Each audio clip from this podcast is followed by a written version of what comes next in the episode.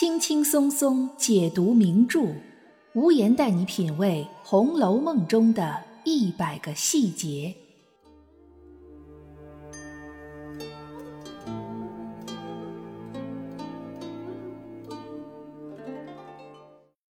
品读细节之美，发现别样红楼。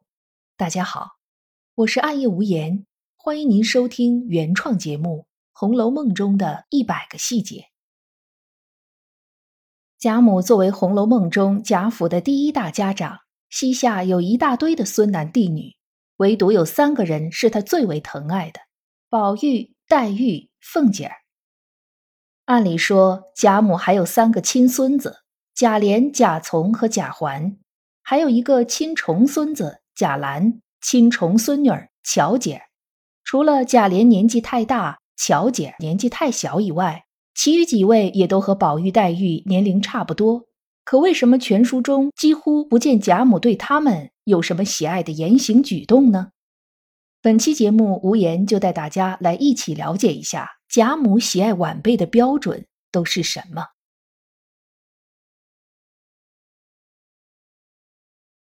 贾母虽然是贾府高高在上的权力中心，贾家的老祖宗，但。她却不是王夫人那样心性淡漠，也不像邢夫人那样孤僻愚弱。一定程度上，贾母是能体恤亲人的。贾母将迎春、探春、惜春都接到自己身边住着，并不是单纯因为她喜欢女孩子，也并不是单纯的为了人多热闹。其实这三春除了探春以外，迎春和惜春的脾气秉性是不太容易招人喜欢的那种。一个太懦弱了，一个太孤僻了，但他们都有需要体恤的地方。迎春是假设和某个连姓名都没出现过的姨娘生的。第七十三回“诺小姐不问累金凤”一节中，邢夫人就对迎春说过，迎春的娘比赵姨娘强十倍，可见是个还不错的女人。可惜邢夫人也说，迎春的娘已经死了。迎春是一个庶出的亲生母亲已经去世的女孩。从第八十回假设能将她像抵债一样嫁给中山狼孙绍祖，就能看出来，假设这个亲爹对迎春几乎没有任何感情。迎春的亲哥亲嫂子贾琏、王熙凤，邢夫人说他俩通共这一个妹子，全不在意，而邢夫人自己则更是不用提了。可怜的迎春，虽然看上去父母双全，还有哥哥嫂嫂，其实却是一个被边缘化了的可怜人。贾母应该是早就考虑到迎春尴尬的处境，所以便将她接到自己身边住着，也算是让迎春过了几年舒心日子。和迎春比起来，惜春其实和贾母的亲缘关系并没有那么亲近。她是贾母的侄孙女，严格说来，应该是贾母丈夫贾代善的侄孙女。惜春和贾母甚至并没有直接的血缘关系。惜春和迎春的处境非常相似，她也是自幼丧母，亲爹贾敬连家都不回，一心痴迷于修仙问道；亲哥哥亲嫂子贾珍和尤氏，也就像没有这个亲妹子一样，对她不闻不问。贾母虽然和惜春的亲缘关系远了一点儿，但仍然把她接到身边住着，对这个侄孙女的亲近程度，并不比迎春这个亲孙女差。书中都不曾描写过贾母是否去过迎春的居所，但却去过惜春所居住的暖香屋，而且还像一般的家长一样，沾沾自喜地向刘姥姥推荐惜春，说她会画画，并嘱咐让惜春把大观园画下来。虽然画园子这件事儿对惜春来说的确算是强人所难，但从另外一个角度来看，这也是贾母给惜春找的一个转移注意力且能消磨时间的营生。不然的话，一个十几岁的少女每天只看那佛经寄语，那性格还不得一日比一日更孤僻了。除了贾家这边的孩子。贾母也关注史家的孩子，史湘云是贾母的亲侄孙女，她的命运甚至比迎春和惜春还惨一点儿史湘云自幼父母双亡，有两位叔叔婶婶家轮流养着。我们从宝钗的嘴里可以知道，史湘云在叔婶家的日子并不好过。一位名义上的大小姐，竟然还要每天做针线活贴补家用。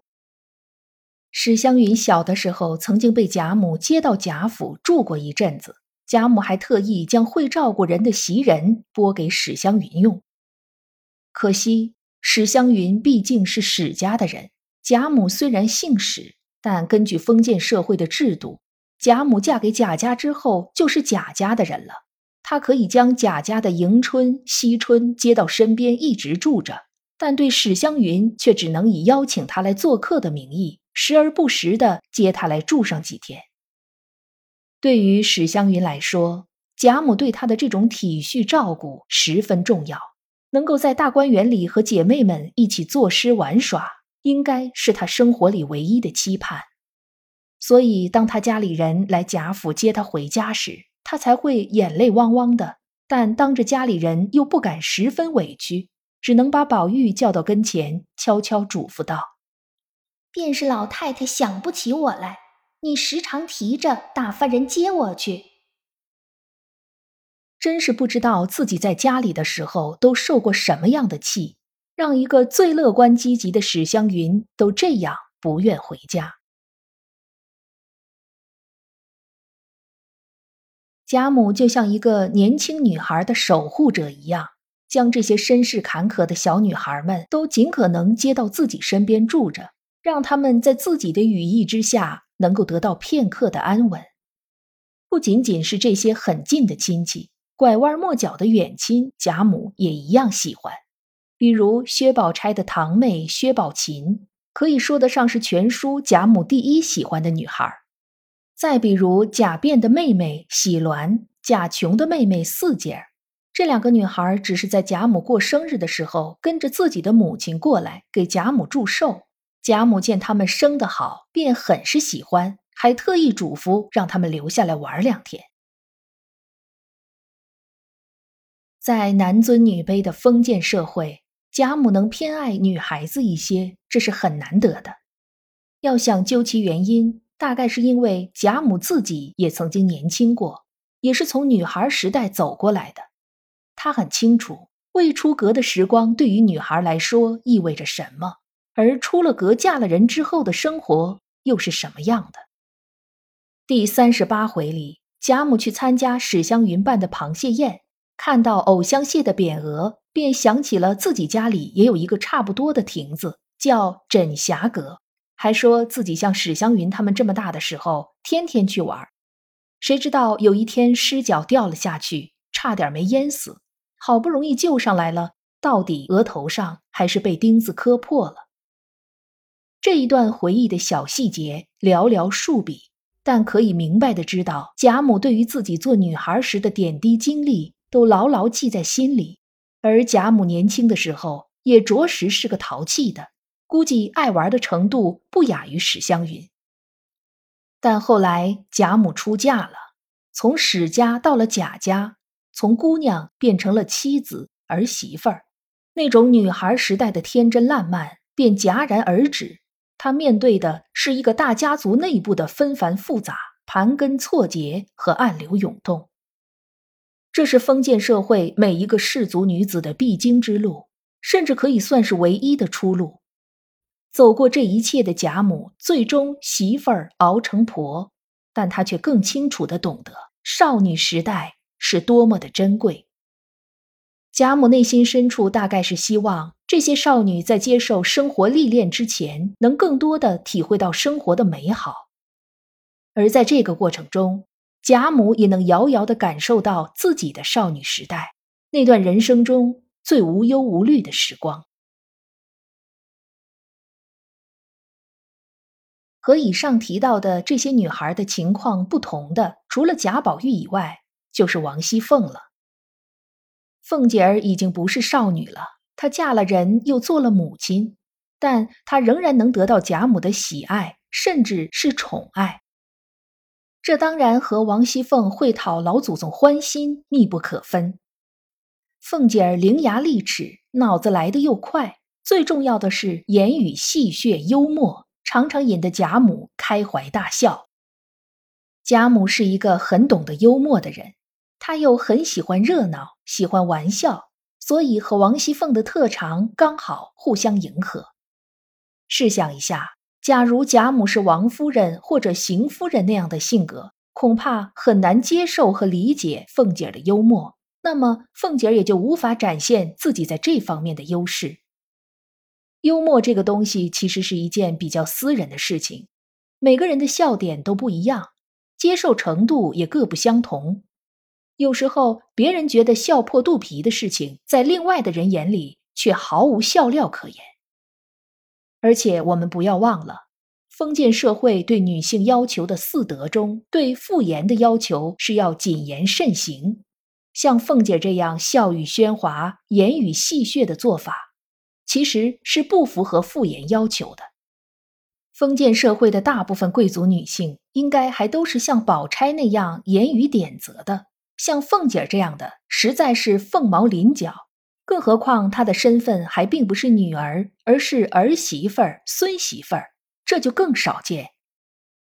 好在贾母完全接受凤姐的幽默，甚至将这种幽默当成绝佳的调节气氛的工具，这也就给了凤姐发挥自我的空间。不过，贾母之所以如此看重王熙凤，也并不仅仅是因为王熙凤嘴甜幽默。第五十一回，王熙凤和贾母、王夫人商量着要在大观园里设一个小厨房，这样可以避免冬天姐妹们吃饭还要大老远的出园来，对健康也有好处。贾母说这样很好，就是怕增设厨房有些麻烦。但王熙凤却说道。并不多事儿，一样的份力，这里添了，那里减了，就便多费些事儿。小姑娘们受了冷气，别人还可。第一，林妹妹如何禁得住？就连宝玉兄弟也禁不住。况间众位姑娘都不是结实身子。